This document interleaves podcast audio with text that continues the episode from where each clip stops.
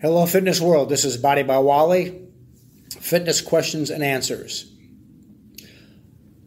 For years, I see that everybody says how planks are good for the abdominals, which I would have to disagree, even though virtually everybody says it is good for the abdominals.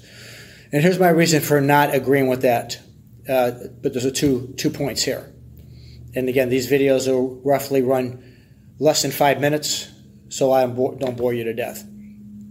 My background briefly is I'm 66 years old. I've been training over five decades, uh, from calisthenics to bodybuilding to martial arts. Uh, been doing it that many years uh, consistently. Uh, isometrics, negatives, uh, proclaim master at that stuff because I've done that stuff for so long. From uh, Charles Atlas to Bruce Lee's exercises to Jack LaLanne's and modern day variations of isometrics, you know, yielding and and stuff like that, type of stuff, and negatives. So uh, the reason why I'm planks, I think if you're not in shape, plank is a very good way to stabilize your core. Again, definition of core is not your stomach.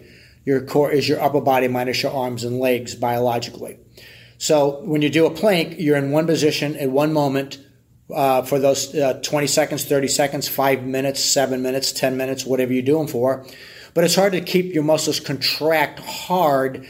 You tense your stomach for five minutes nonstop it isn't going to happen. Your, your 20 seconds, maybe, is if you do them really, really, really hard and constantly engage them. Typically, even when you're doing isometric flexing, which martial arts do, uh, you're, you're, not going to be doing it for that long. Um, typically, Bruce Lee, when he did his isometrics, were probably 10, 12 seconds, maybe 15 seconds typically.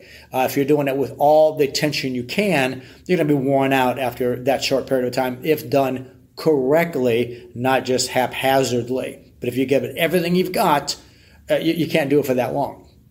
So planks aren't going to develop your body unless you're out of shape, unless you're deconditioned.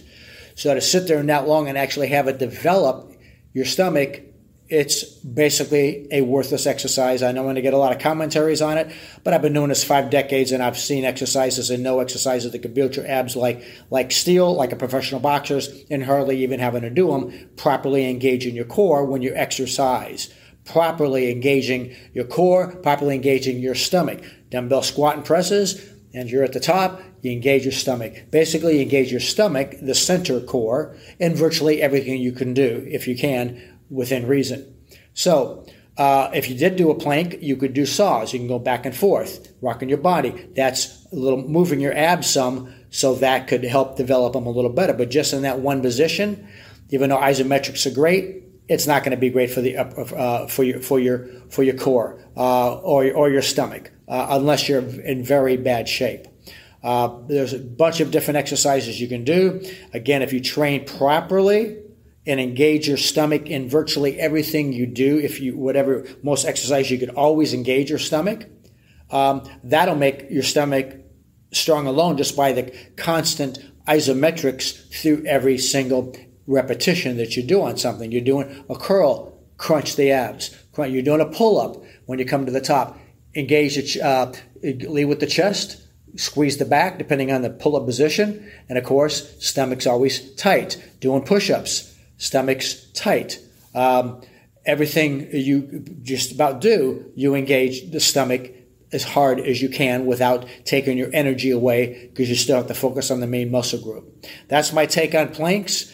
Uh, five decades of doing this. You can argue with me all you want, but you're not going to win the argument. Stay tuned because I got a lot more coming up. Again, this is Body by Wally, personal training, fitness questions and answers. And you have a great and very blessed new year.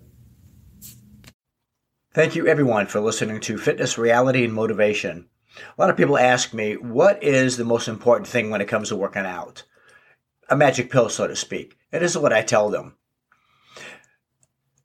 so, what's the most necessary thing in getting fit? Your effort. Your effort is a necessary thing. Your discipline is a necessary thing. Your intensity is a necessary thing. This is the secret to fitness success. Do this and it is almost impossible to fail. Just showing up does not work and all the various diets and exercises in the world will not work unless you put in your 100% hard muscle burning body sweating effort. That's the secret. Remember, keep your body fit. It's the only place you have to live in. God bless.